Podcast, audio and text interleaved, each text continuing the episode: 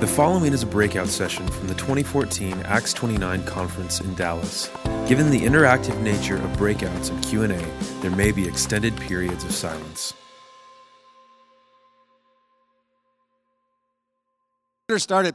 Very excited to have Leonce Crump with us now. Leonce, if you don't know anything about him, you will. He's a good. I was talking with him yesterday. He said, "What am I talking about?" I said, "Just do you. Just talk about you and what you've done to help your church in the area of strategy and the area of administration and the area that he. And whether you're good at it or not is what I'm kind of after." Again, I told you my two rules yesterday. Reed is no longer the toughest guy in the room. Leonce is the toughest guy in the room, so do not piss him off. So start your questions with "sir" or whatever, and yeah, but no. So very excited to have him here. I'll let him share more of his journey, his story. If that's okay, you can go ahead and do that, and you know it better than I do because you lived it, or not, whatever you're going to do. How much you want? A couple minutes? I got a flight at 2 o'clock tomorrow. Okay, so short version. Not now. I'm going to pray for you. I'm going to get out of here. All right. Lord, I do want to thank you for my brother. I pray, God, that we just learn now more about what it means to be stewards and humble stewards of what you're doing. Yes, God, Lord. It's actually an incredible privilege to have the opportunity we have to shepherd people. And as this grows, and for the people in this room, there's 200 to 400 souls that are regularly part of our families. So help us to be wise in how we steward that. And anoint my brother here to lead us and to help us grow to be better shepherds in your kingdom. We pray in Jesus' name. Amen. Amen. Thank you. So my name is Leonce Crump. I'm originally from New Orleans, Louisiana. I went to the University of Oklahoma, played low football there, wrestled there, got beat up, which shortened my NFL career significantly. And somewhere in the midst of my journey, God moved me to Sevierville, Tennessee, which most of you probably have no idea where that is. It is a pimple on the back of Knoxville, Tennessee. And it is where Dollywood is located. Dolly Parton has her own theme park there. I live down the street from both the theme park and her. And I got a membership there because they had giant corn dogs, and so I would drive in, get a corn dog, drive out on the way home from work every day, which did not do good for my body fat composition. But it was in Sevierville that God called me to, or forced me, rather would be better words, to plant a church, and began to stir that in my heart, and would not let me resist it. My wife and I were fairly newly married. We had a new baby, and God, in a matter of months, moved us to a new city in downtown Atlanta, in the center of the city by Turner Field, if you're familiar with Atlanta, where we planted Renovation Church. This has nothing to do with the talk or the topic, but I will encourage you along these lines. It was the fourth team that actually launched Renovation Church. And I think a lot of guys hear the story of our church's growth, if you have heard it, an explosion, and think that I'm some guru, or maybe you don't, but I'm not. I failed 3 times miserably before we ever saw the fruit that is actually born, what is Renovation Church. And so wherever you are in that process, if God has called you, he'll finish the work. And he will use you in whatever capacity he determines he's going to use you. Today, I'm going to talk about how to lead administratively from the senior position. And what I want to do first is kind of walk you through just these 3 words that I've written up on the board, and then give you a few ideas that you can take or leave. But I think they've been helpful for me. And then I want to do an extended Q&A. One thing about conferences that I've never been comfortable with is you get a guy who's supposedly an expert, or a gal in Amy Patrick's case, who was the best communicator at the St. Louis Boot Camp a few years ago, and they tell you what they know on the subject matter as experts, but then you have questions that are not addressed in that content, and sometimes you're left wanting. So I want to spend as much time as I can, hopefully being helpful and asking the questions that you are actually thinking. Would that be all right? Yes, sir. No, all right. Now listen. Hey, I'm with you. Thank you. Right? Don't disappoint me, brother. You got to show these folk how to do it now. I ain't even preaching, but you can acknowledge that you're alive. So, planning a church kind of goes through three phases in my mind. I think you can break it out into a bunch of micro parts, but I think that there are three primary phases that you've experienced that even looking at these words, you may be somewhere in between them now in what you are doing. The first phase is inspiration. That is the first phase of a church plant. That is generally where vision is born. That is generally where you began to gather a core team around ideals and values, which Pastor Trike was sharing in his session, kind of the values and principles that drive the function of their ministry. Inspiration is what causes someone to move from one city to another. Inspiration is the tool that you use to draw people in, to draw money in, to draw resources in. Inspiration is what carries you through those first couple years. And so, again, just in our own narrative, just to give a little context to the idea, it was only inspiration that kept us in Renovation Church. The first team that we had, we gathered about 30 people for that team, and in a 3-week period, 27 of those people moved away for various reasons. Just gone. I mean, and none of them left poorly. One guy got a job teaching in South Carolina. Another guy's mom got sick. Another lady took a job in D.C. And it was just pew, pew, pew, pew, pew. And we were left with me, my wife, and 3 people. It was only inspiration that carried us through that. Second team blew up because they had money and they lived in the suburbs and they wanted to plant a church in the city. It turned out that they wanted me to plant a church in the city that they could drive to. And so that team fell apart because I believe in indigenous ministry. I believe that if you love people, that you're going to live with them in order to see them engage the gospel. And so that team fell apart. Third team was when I met Perimeter Church's elders, and they wanted to bring me into a residency. I thought it was a pretty good deal. They said, hey, take a year, do this residency. We'll give you $100,000 and pay your salary for the first year of the church plant. Miracle. I go to this team that we have of 30 people. I'm like, hey, here's what we're going to do. We're going to worship at this PCA church in the mornings, which all the black folk was done right there. And then we're going to come back, and we are PCA, by the way. We're going to come back, and we're going to gather as a team in the evenings and break down the vision and mission values, etc. They all darted. It was only inspiration that kept us through that process. But inspiration cannot be the catalyst for your leadership continually through this process of leading a church, because you will lose inspiration at times. Inspiration will wane. People will draw from you your inspiration and make you feel valueless. You will make yourself feel valueless. And so at some point, you began to see that inspiration is not enough to motivate you to continue to lead out of strength. And in the midst of that, you drift into a season of intuition. Okay, so inspiration is the catalyst.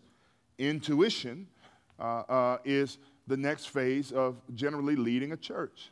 Intuition is where we begin to do things based out of what we know, what we've learned, what we've experienced, when we get a little bit of traction. Intuition is when we begin to incidentally regurgitate all of the preachers that we've heard and all of the books that we've read and all of the best practices that we've picked up. Okay. Now, I won't spend too much time there because I want to get to the latter, and that's where we're going to spend the next 10 or so minutes. Intuition is where most of us stay. We move out of inspiration. We move into intuition. And intuition is how we make our decisions. Intuition is how we hire staff. Intuition is how we form groups or not form groups. Intuition becomes the motive and the impetus for how we make most of our major ministry decisions. And most of the church planters that I have the privilege of walking with and consulting and speaking for are locked into this intuition phase. So let me give you an example. You know, actually, I'll draw a circle here first. First example, and I'll draw a circle there. In the assessment process, a few years ago, after we asked all the theological questions, which most people were ready for, and after we asked all the marriage questions, which most guys had coached their wives up already, right? Except for the handful where she breaks down into a fit of tears in the middle of the assessment, and you know this is not going very far. And after we asked all those questions, I found that a lot of the assessments were just done, and everybody's like, yay, he's going to be able to do this. Well, I was the a-hole that was like, wait a minute. What is your plan for making disciples? Well, life on, if they were from campus ministry background, life on life. Life on life. I'm like, okay, what does that mean? Well, what I'm saying? Like life on life. Life on life. And I'm like, okay, but what does that mean? Well, basically it's like this. I got a life and they got a life. And I don't put my life on their life. I'm like, your wife is okay with that?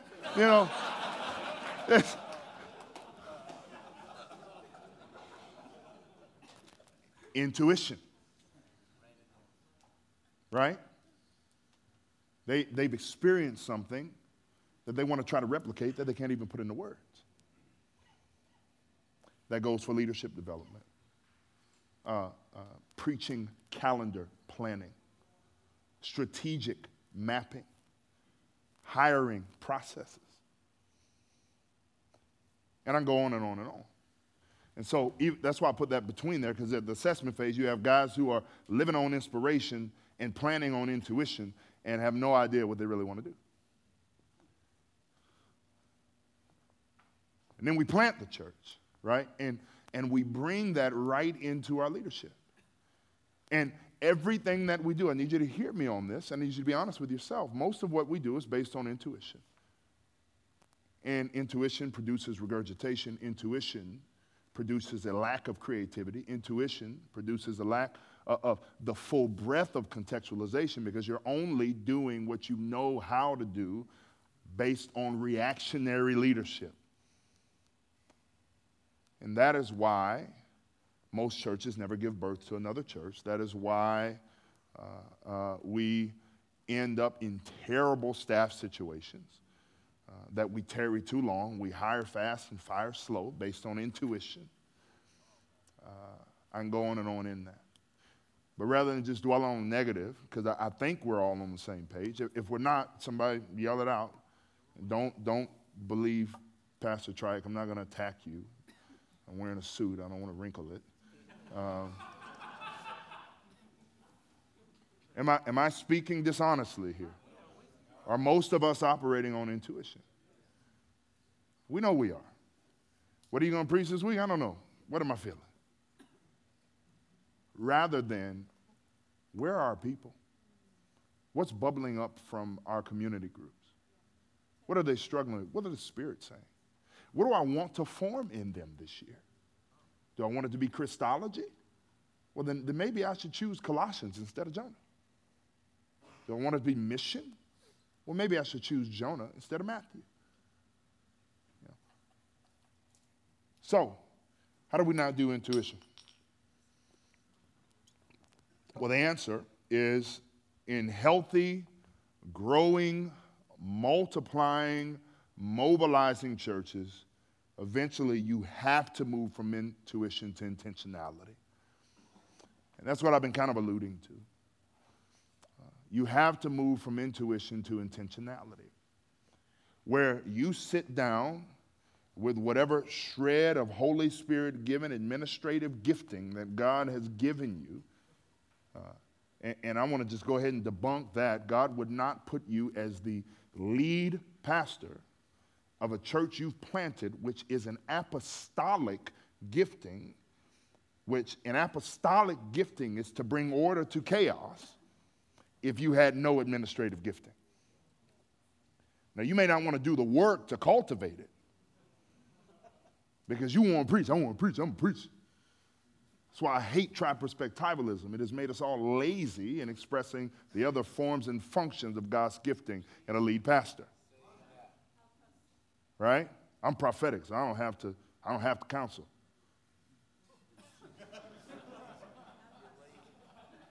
You get smacked at Renovation for saying something like that, right? So God has given you an administrative gift. It may not be this big, but if you are leading a church that you planted, that meant that you had some apostolic impetus to go out and take the gospel where it was not presently, which means that you have some gifting to administer order where there's chaos. And if your church is going to be viable and thriving, then you have to move from intuition to intentionality. You have to tap into whatever minutia of that administrative gift that you have. You have to cultivate it. And just so I don't forget to say this, once I run through these things, once you max that out, well, then you begin to staff around what you don't have. And you empower those people to do what you can't do. So, a couple ideas on moving from intuition to intentionality. These are super, super, super practical. Super practical. Number one, you need to quarter your time. You need to quarter your time in this phase of 200 to 400. What do I mean by that? I literally mean quarter your time. Get out a piece of paper, draw a pie chart. In one quadrant, write discipleship with unbelievers. In another quadrant, write pastoral care and discipleship with believers. In another quadrant, write study and preparation. In another quadrant, write administration and leadership. You need to quarter your time, okay, and divide it equally across those things. That's where you are now. When I was beginning my church and there wasn't a whole lot of administration to do, I had my time in thirds. I spent a third of my time with unbelievers. I spent a third of my time developing my core team and believers, and I spent a third of my time prepping and doing a little bit of administration, but I didn't have any administration. But when you're at this phase of the game, you've got giving reports, and you've got volunteer management and system management and strategic thinking, and you need to set aside a quarter of your time during the week that you have set aside particularly to administer. That means you're going to have to study less. I know that sounds counterintuitive, but 25 hours in a sermon is not realistic for where you are in your church plan. It's not. It's not a realistic expectation. Now, if you disagree with that, take it up with me afterwards. I love to talk it through. I love to tell you all the trial and fail. You can ask Trike. You can ask any guy pastoring at a higher level now. 20 hours a week in sermon prep, not realistic. Not unless you're going to work 80 hours a week, which you shouldn't be doing because that's not healthy or biblical. So, quarter your time. Divide it up equally so that you have set aside time to think, to strategize, to answer email, to develop, to administer. Number two, formalize communication. Formalize communication. At this point, the informal communication chains that you used to use to pull off events and get people places and tell your staff what they need to do and what their roles are and what their jobs are, that has to go away. It has to go away. You need to formalize communication. So here's one thing. Anything work-related, starting at this 200 to 400 phase with Renovation, had to come through email. If you wanted time off, you had to fill out a form to get vacation. Not come into my office and say, hey, Pastor, I'm really tired, man. What do you think about me getting next week off? You're supposed to put that request in 30 days ago. Right? Now, there are times in God's mercy that I know that this person has been blowing and going and not taking care of themselves, and I will extend that gratis to take care of them. But most of the time, I want them to fill out the form that they need to do to request vacation, so that we can have an orderly and organized understanding of who is where and when. because every one of you have been there on an important event, and it's you and one of the staff, and you're like, where the heck is everybody at? Where are your key volunteers? Oh, well, Rick had to go over here, and Susie had this going on, and blah, blah. And then you're stressed and freaking out, but that's not their fault. That's your fault because you're not leading them and effectively communicating what they're doing with their time. Okay? Formalize communication. One tool that we like to use now among our staff teams is a tool called Slack. It keeps us all connected, and in live time, we can communicate different ideas and different pieces. For bigger things, we use email communication. And sometimes it's cumbersome, and sometimes it's bothersome, and sometimes it's easier for me to send a text message to my operations director for something that I want her to do versus writing out the email. But I write out the email because it allows us to have a clear paper trail and accountability on what she's been asked to do and what I've asked her to do and the timeline that we've placed on it. Does that make sense? So you can put a whole bunch of things under that broad umbrella, but at this stage, you need to formalize your communication. Another tool that we like to use is Trello for project management. Trello is a fantastic tool for project management. You check things off, and so like for our big Easter event this past year, we used Trello. Everybody had a job. We could communicate in live time. When something got done, you put a check mark in it. No balls got dropped for the first time. 2 years ago, we were supposed to have a DJ. Nobody knew where the DJ was. Last year, the eggs showed up an hour late. So this is coming from failures. This past year, no problems. No issues, no hurdles, no hang-up. Formalize your communication. Number two, you need to move from generalist to specialist, or three, rather, need to move from generalist to specialist as quickly as possible. You need to be moving from generalist to specialist. That whole, Larry Osborne talks about this in Sticky Teams. He says it much better than me. There, I quoted somebody. Get that book, walk your team through it.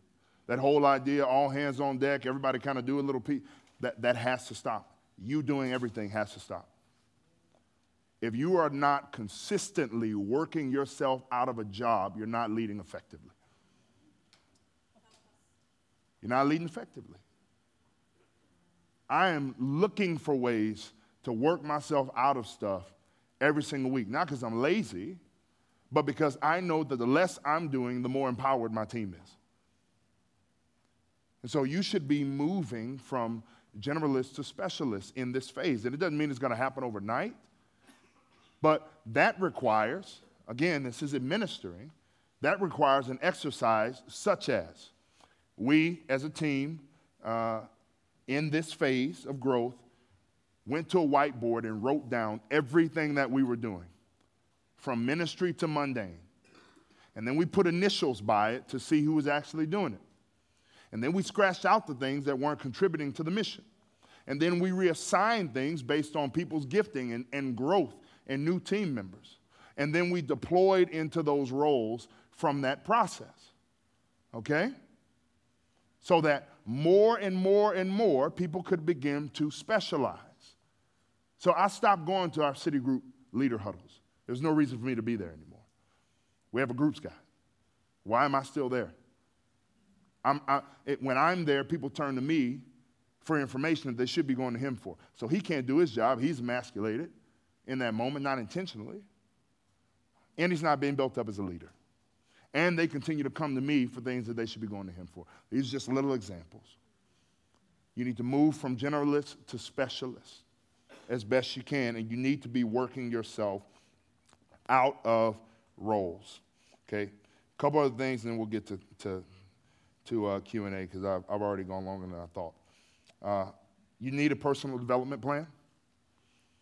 You need to write it out. You need a team development plan. You need to write it out. You need to formalize how discipleship is happening. You need to write it out. You need to formalize how leadership development is happening.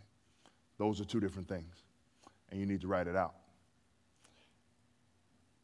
And you need to have, at this point, staff-level volunteers. because you don't have the money to hire everybody that you want to hire, but you have incredibly gifted people who can give you 10, 15 hours a week.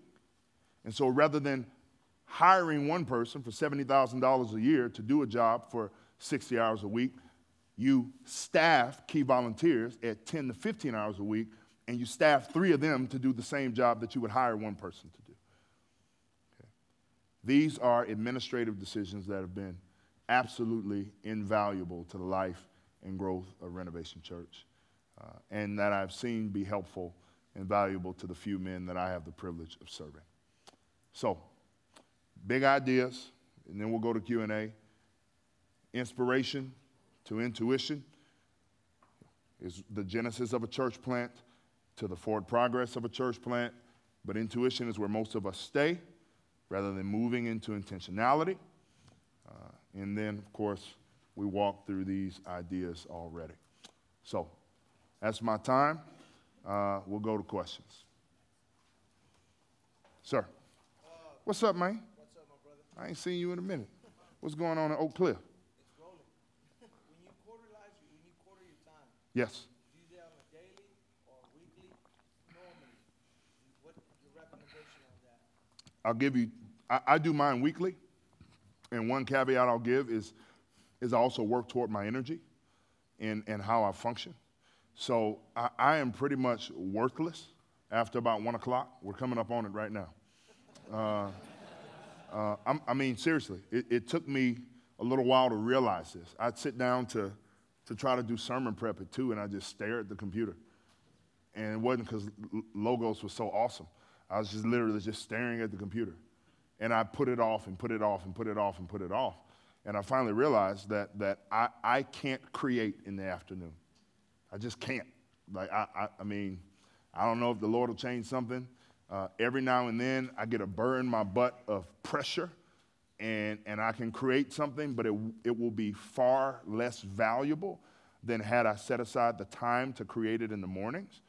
And so I work toward my energy. So my weekly rhythm is on Monday mornings. I take 2 hours, and I read commentaries and look at culture. I'll read The New Yorker, go on Twitter, find articles, CNN, whatever.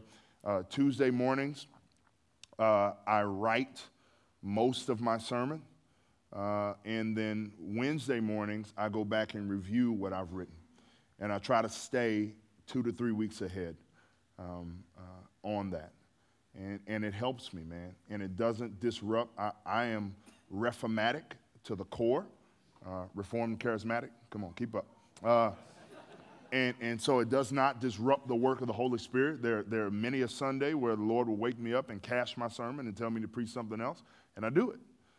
So being prepared doesn't diminish the work of the Spirit. But the Spirit works through your preparation. And the best sermons I preach are the ones that I spent the most time on. So I work toward my energy for that reason. So that's a quarter of a week right there. I generally put between 8 in 10 hours into a sermon. On great weeks, 5, and that's a great week. And then I'll have a little time to cheat somewhere else. But I quarter my time across the week, and I work toward my energy. So email, which I hate, which I pray that the Lord would strike from the face of the earth, I have that schedule, okay? This is what it means to administer, right? I have that scheduled. I'm not available to answer email all day long. I'm not looking at my phone, answering emails here and there. I have 4 times a week for 45 minutes that I answer emails. And if I don't answer them in them 45 minutes 4 times a week, then they will roll till the next week. And that's okay. That's now, if you're not using that time to answer emails, well, now you're not leading effectively because you need to be responsive to people. But that, Pastor Matt talked in the other session about a 72-hour response period that they have. I believe that'll cover it. 45 minutes, 4 days a week, rather than constant availability, which creates a constant sense of urgency, which no one should live under, okay? So quarter your time, does that, what I'm saying? And work towards your energy. So if you're mad creative late at night and you know that, well, then you need to plan for that. So you don't need to be getting up, going in early in the morning and planning meetings early in the morning. You need to roll out of bed about 10, be okay with that. You know, hang with your wife, hang with your kids, work till 11, if that's when you're creative. Quarter of your time, work towards your energy. Yes, sir.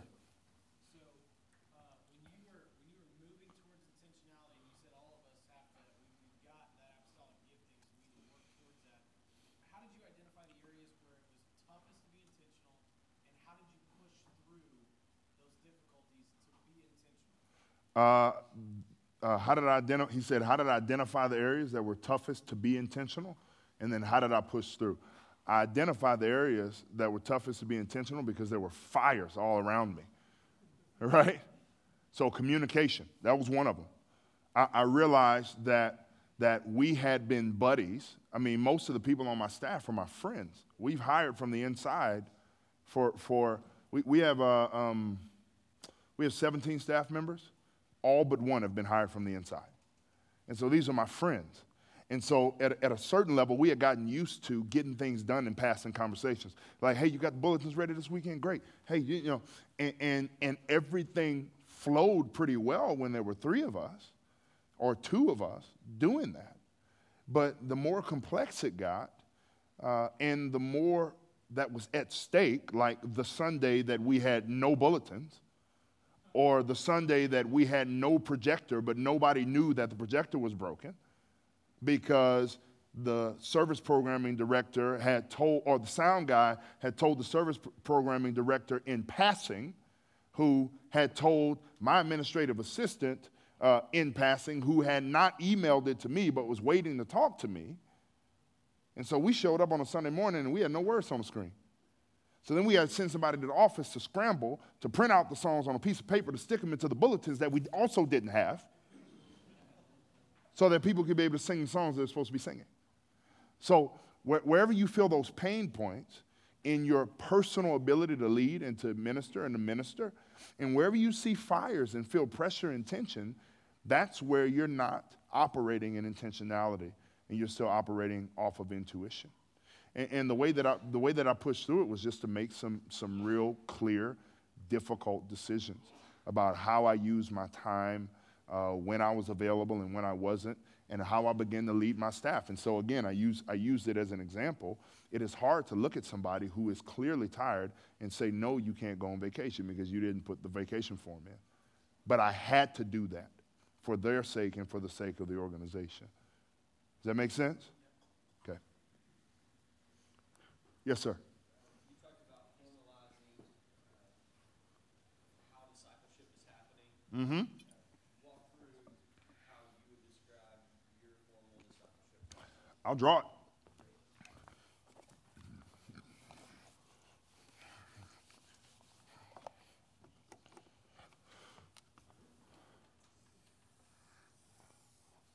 So we call this the D-Ship. Discipleship ecosystem. I like words, so I use them. You don't have to do that.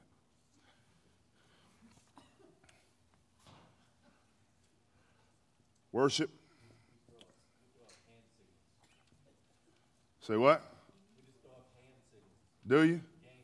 Is that what you got the flag praise team too, don't you? You had them last time I was there. I don't know if that changed. I know y'all in a building now, so you might have got rid of the praise dancers. Worship gathering, city group. Get trained.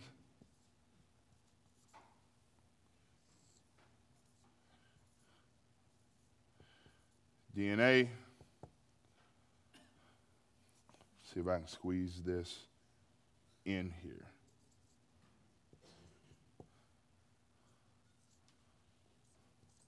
Ministry team, leadership development.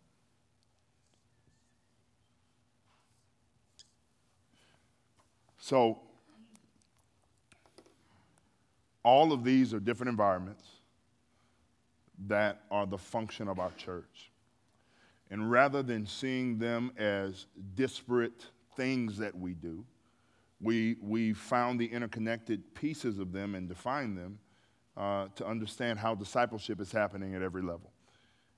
And then we push those environments toward a connectivity that allows them to work together. So, for instance, worship gathering. We're doing a series in January called Things I Wish Jesus Never Said. Yeah, it's going to be dope. Right? Hate your family. Love your enemy. Right?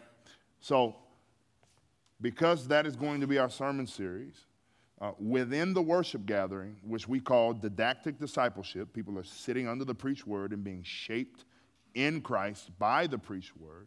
We want to organize everything that we do on that Sunday morning around that reality. So, Things I Wish Jesus Never Said, the entire series is Christocentric, one. So we want to sing a lot of songs that shape Christology. It is also challenging us toward holiness and discipleship. So in our application songs, we want to sing songs that talk about what is being ripped from our flesh and our idolatry. Okay? So we're going to take that, what's taking place in the preached word and in the songs sang, and we have a curriculum. Nothing major. We are not a major operation. Our spiritual formation director is sitting down right now. This is the beauty of planning, right? Our sermon calendar is planned through 2016.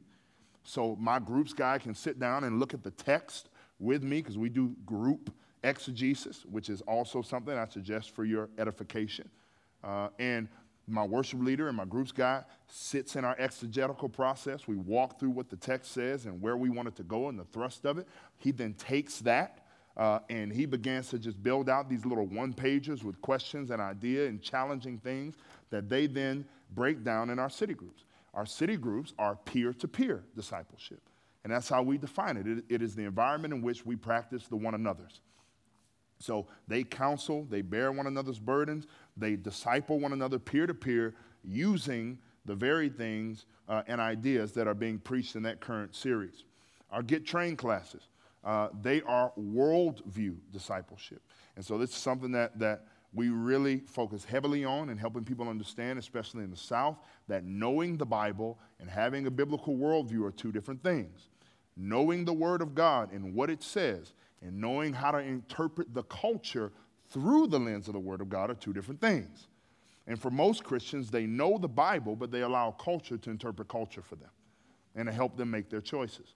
So in this Get Trained class, we want to expand this idea of Things I Wish Jesus Never Said into cultural critiques and teach people how to see the culture through the lens of the Word of God. So, for instance, one of these classes might be, in the spring, we haven't determined it yet, focused on how the world says treat your enemies, treat them shrewdly, give examples of that, and how it's been big upped by people like Mark Cuban and others when they took corporations or whatever we want to focus on there.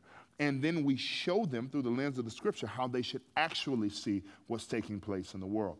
And so that is a biblical worldview discipleship. We are forming for them how to see the world through the lens of the scriptures. DNA groups, discipleship, nurture, and accountability, took it straight from Jeff Van der Stelt. And the whole idea there is to get men with men and women with women in small settings to do exactly that. This works well for us in the South because most of our ethnic minorities come to Renovation looking for a Bible study. They realize that city groups are not Bible studies. And they're like, Pastor, where the Bible study at? I'm like, you need to get in the DNA group because the only thing that you do in DNA group is open up the scriptures. So connected to this worship gathering and what took place, our spiritual formation director or somebody else from our teaching team will go through and find the parallel verses connected to what was preached on that Sunday. They put those parallel verses together in YouVersion in a Bible reading plan connected to Renovation Church. That Bible reading plan is being walked through in our DNA groups. And those DNA groups discuss not only the few pieces of the sermon that they may have walked away with, but they wrestle with those parallel verses together in a Bible study format. And then they nurture one another in living out of those things and hold each other accountable to what they're not living out of. And then ministry teams, same thing, that is discipleship through service, because Jesus said the greatest among you is the one who serves. So we want to cultivate in people a servant's heart, and then leadership development, the same thing. And so all of these things work together to form disciples. And so that is our intentional map and intentional plan for making disciples. And we work it and we follow it, and it is undergirded and boxed in by our vision and our values and our mission. Does that make sense? All right. I got to interrupt. No, you're not done. I just had to reserve the right to say something here. Did you see what he just did? That's a leader. That's what you need to do. If anybody copies this, I'm going to kill you. I'm going to send him down to your place to kill you. But what he just did is in that quarter of his time, he thought through his culture and what does it actually mean for us to have disciples in our culture, in our people, and this is what we're going to do, and you all just got excited about it. If you copy him, I'm going to kill you. Because that's not what, nobody's going to get inspired with you getting his vision. You need to take these principles and you need to do the hard work that he did so that he can, on a back of a napkin, he can show this to anybody because he's passionate about it. He didn't copy this from Rick Warren or anybody. This is his thing. This is why I told you in the very beginning, at this size, you got to work harder than you ever did because you got to think through all this stuff. And what you just saw was an example of that. You got me. This is the equivalent of me standing up in the worship service, brother. Preach it now. Amen. I got very excited. I've been trying to teach them all. Not this. This is good. But that's what, at this level, you've got to rise to that level of leadership. You can't do this any longer. Come on, we're just going to follow Jesus, and it's going to be a fun ride. You've got to do the hard work to lead people. And so, hey, that's all. That's all I want to say. Hey, thanks, Pastor. That's moving from intuition to intentionality. Now, just going off of what he said, what I would normally write when I teach this to our leaders is our values. So I said it's undergirded by our values. And so our values are worship, mission, service, renewal, and transculturalism, which Pastor Matt Adair owes me royalties for using yesterday in his sermon. I see you back there. Don't use it if you can't define it, Chief.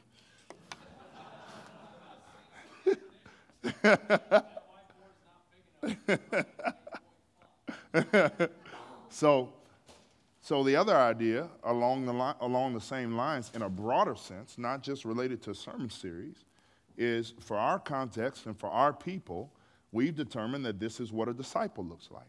In the city of Atlanta, a disciple is a person who understands worship is all of life, that mission is an identity and not a practice, that service is at the heart of any gospel-transformed person, that renewal is our eschatological hermeneutic. In case nobody told you, the rapture is not going to happen. God is coming back for this earth. What about Rayford and Chloe, brother? And then transcultural, that we understand that the gospel itself and the redemptive narrative of Scripture is inherently transcultural. That it has always been the plan of God, starting in Genesis 12:3, when he told Abraham that the nations would be blessed through him, that the redemptive historical narrative itself of God is transcultural. And so I know that I've made a disciple, if I put it in layman's terms, I know I've made a disciple who gives and is generous and is exuberant in worship, who is inviting and living on mission in their neighborhood, who I don't have to ask why they're serving or where they're serving, who sees their job, their everyday job, as a means of producing human flourishing and reflecting the kingdom to come, and whose friendships and the people that sit around their table are not monocultural. Okay? That's what a disciple looks like for us.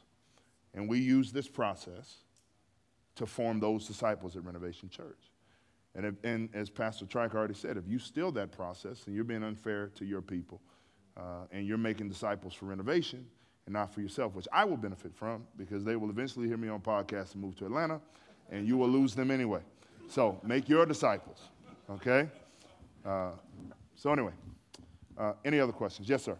Maybe just keep using your discipleship system as an example. Can you talk to us about evaluation? So you've got an intentional process. Constant evaluation.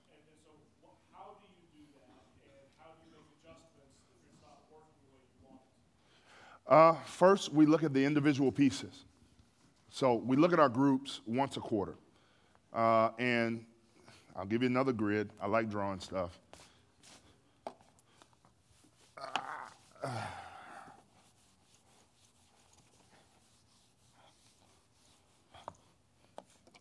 So I basically put this up on a whiteboard. It's nothing impressive. And we had an all-staff meeting, and we wrote out every, I'm going to turn it over there, every ministry that we're doing related to our discipleship ecosystem, leadership, you know, leadership development, et cetera. And we put in these quadrants, what was it?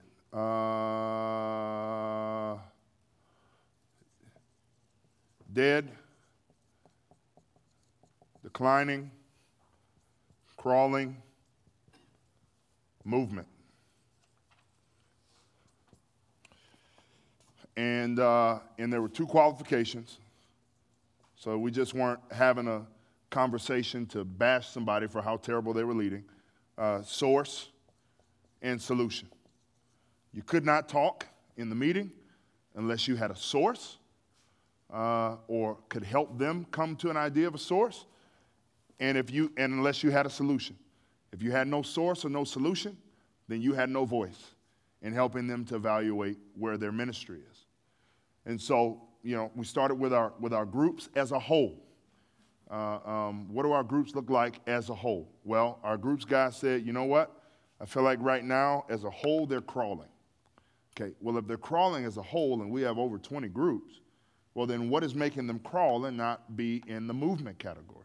Well, the frank reality is that we have a couple groups that are just dead, and we have a couple others that are declining. Well, what is the source of that? Is the source poor leadership?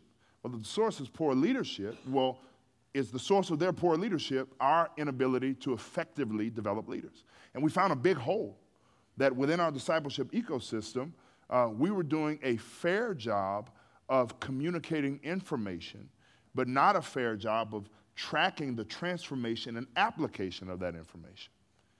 And so instead of just canning these group leaders and sacking them, which is our normal temptation, right, is just get them out of here because they're terrible, we took the blame and said, you know, we're going to give them another quarter to turn this thing around, but the way that we're going to do that is by developing them, because we have not been keeping up with how they're applying this information. Well, how are we going to develop them? Well, we got to add another layer to our entire group system, because right now we have elders who are overseeing care, and we have training that is taking place monthly. Obviously, they need more touches in that. So we need to either create the role of a coach that is going to be specifically for skills development and application of training and teaching, or we need to create another time where they can be with the group guy and me if I'm there to ask hard questions and work on that skills assessment. So this is one of the tools that we use for evaluation. It's our main tool that we use for evaluation, and then other things kind of spin off of that.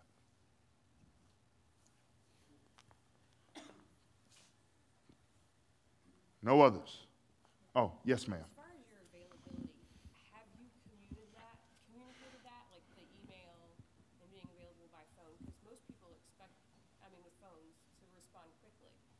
Do people just know that about you now, or have you intentionally said, this is when I'll get back to you via email? We've intentionally said that. And frankly, and people have different opinions on this, but a lot of people don't have my phone number. For many, many reasons. But with my staff, we've made sure to communicate how we're going to communicate to the congregation, how we're going to communicate with each other, what expectations of communication we have among elders, and people know that. And most people respect it.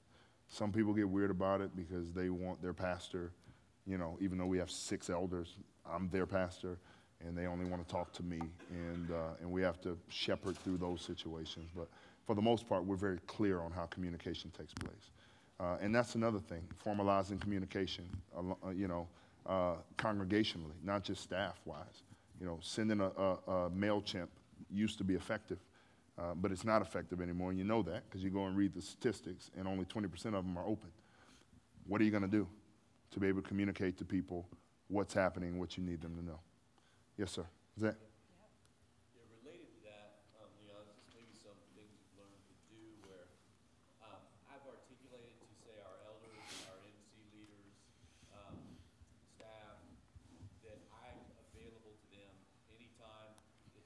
Problem. Hey, text me, call me, I'll meet you so they're very hesitant to do that. Yeah. But the whole church, they come right at it. Yeah. And they'll even go around the MC leader, or they go around that, and no matter, I don't know how to avoid it. I mean, we set up an elder email account, but sometimes it's hard. Like, hey, do you start saying, I don't want to talk to you? I mean, that's where I'm struggling right now quite a bit. It depends on you. How have you postured yourself to your congregation? You know, I'm fairly warm and congenial, but I'm an introvert, and most people know that. And so I'll give hey, you really need to talk to so-and-so. And if they don't abide that, I won't respond anymore. And then when I see them on Sunday, they're like, you didn't respond to my text message. I'm like, why are you texting me? I told you who you need to talk to. Well, I want to talk to you. Well, if they can't help you, then I will meet with you if they deem it necessary for me to meet with you. But you give generously so that I can hire him to do what he does. And I need you to let him do that. With intuition, and I'll just say this, and maybe you'll agree, maybe you'll disagree, but with intuition comes this pastoral guilt. Because there are people that you were close to when the church was small that you're not anymore, but they still want to be close. And I think our congregations don't know. In fact, I know they don't know that we experience the same pain of growth that they experience, the same sense of loss that they experience, the same sense of loss of control when we could have our whole arm around it that they experience. And I began communicating those things to most of our folks, and most of them got along with it, man, and they got fine with it. I mean, really, what's been communicated at Renovation is when I have to step in, it's usually not very good, because either somebody didn't do their job at one level, or you are pushing past where you should be, and both of those are discipleship issues that then I've got to step into. Does that make sense, Rick? Yeah. And you might need to change your phone number, my G. When's the last time you changed your number? It might be time, G. Seriously. And that sucks, too. But it might be time to do it. I got two. Carlos and then my man's back there. Oh, I got three. So I'll go this way. Yes, sir. So then you're quartering up your time. Speak up, my homie. So when you're quartering up your time, that's when your best time for study is the morning time. So then how much of counseling are you doing? So then what does that have to do with your staff in the afternoons? With my staff or with counseling? Oh, I do all that in the afternoons if I can help it, because of the way my energy works. I don't do a whole lot of counseling anymore. Now I'm at a different phase now. When I was still at your phase, I would do most of my counseling in the afternoons, or I would commit one or two evenings a week where I would not go in the morning, and I'd just take 3 hours in the evening and just counsel. Because I knew that was the best use of my time. But now, again, working yourself out of every job, I don't counsel if I can help it. One, because I'm terrible at it. I really am. Like, I cast vision to people. They come in crying about their marriage, and I'm casting vision, and they're like, oh, but my heart. And I'm like, yeah, but this is where you need to take that thing. You know, and I'm not helpful for them, you know. So some of that's intuitive. They've learned that I'm not helpful. And some of it is my team taking care of me and knowing that is not the best use of my energy or my gifts. You want me to take these last two, or are we done? Bishop Adair said I got to quit. So they got a lunch in here, so you can hang out. You want to talk to them, that'd be fine, but we got to kind of be moving out, so I apologize. We let most of our sessions go a little long, but they want us out. Thank you. Thanks, Len. Appreciate it, buddy.